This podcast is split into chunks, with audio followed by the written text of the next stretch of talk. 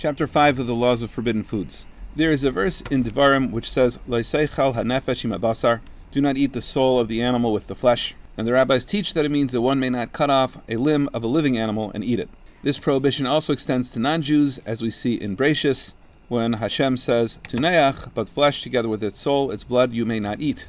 At least in terms of Jews, the prohibition of what's called Aver that is, a limb from a living animal, extends only to kosher animals, including kosher birds. Second halacha. The prohibition of Aver Menachai extends to every part of the animal, whether that part of the animal has bones, flesh, and sinews or not. However, in terms of liability, one is only liable for removing a limb with its bone if he removes the whole thing. When he removes a portion of the animal that has no bones, then he is liable for any part of it. Even in the former case, the person would be liable because the animal is a treifa, even if he's not liable for Aver Menachai. Third halacha. If a person eats a kazayas of Aver Menachai, he is liable for lashes. And this is true regardless of the amount of meat. That is, even if most of what he ate was skin and bones. However, if he detaches the meat from the bones, then he would only be liable for a kazayas of the meat. Fourth halacha. If he divides what he cut off and eats it bit by bit, he is liable if he eats a kazayas of meat. Fifth halacha. If a person rips a limb from an animal, thereby causing it to be a treifa, recall that a treifa is an animal that is mortally wounded, and then he eats from that limb. So now he is liable for two different things.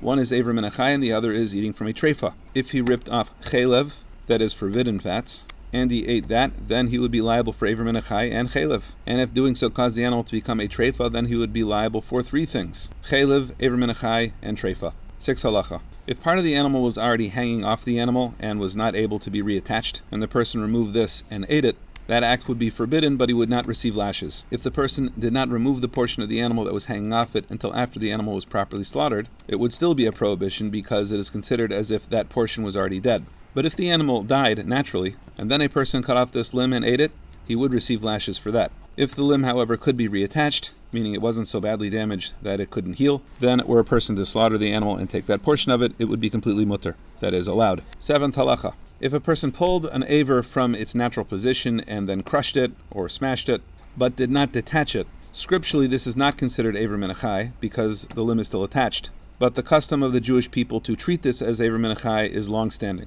Therefore, it would be improper to eat this limb even after the animal was properly slaughtered. Eighth halacha. If an animal broke a bone and the skin covered over most of the bone, after the animal shechted, this would be mutter. But if a majority of the bone was not covered by skin, then it would be considered aver minachai even after it is shechted. And after the animal is shechted, one should cut off the portion that is broken. Ninth halacha. If a person was theoretically able to reach inside the animal and cut off an organ within the animal but leave the organ inside the animal, even after the animal is properly shechted, that organ would be considered aver minachai and it would therefore be forbidden. But the law is different for a fetus. If a person was able to remove a portion of the fetus, but leave it within the mother, and then a person were to shecht the mother, the portion of the fetus that was removed is not considered Aver Menachai, as long as it has not emerged from the mother until after the shechting. Any limb that has emerged from the mother, however, is considered separate, and if a person cut that limb, it would be Aver Menachai. Tenth halacha. Whatever has emerged from the mother is considered separate, even if it's a very small piece, even if it's only a portion of a limb. But whatever is inside the mother is still considered to be inside the mother for the purpose of this halacha. Also, once it has emerged, even if it goes back in the mother, is considered separate.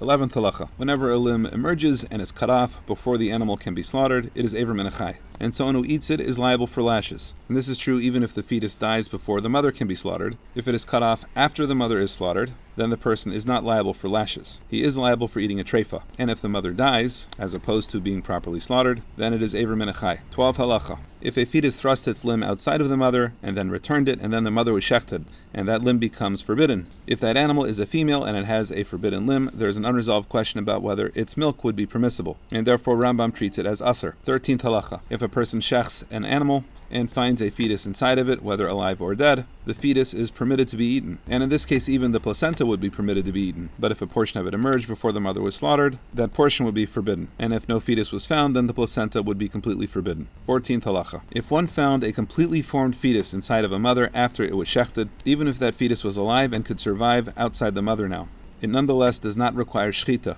because the shchita of the mother was effective while the fetus was inside the mother.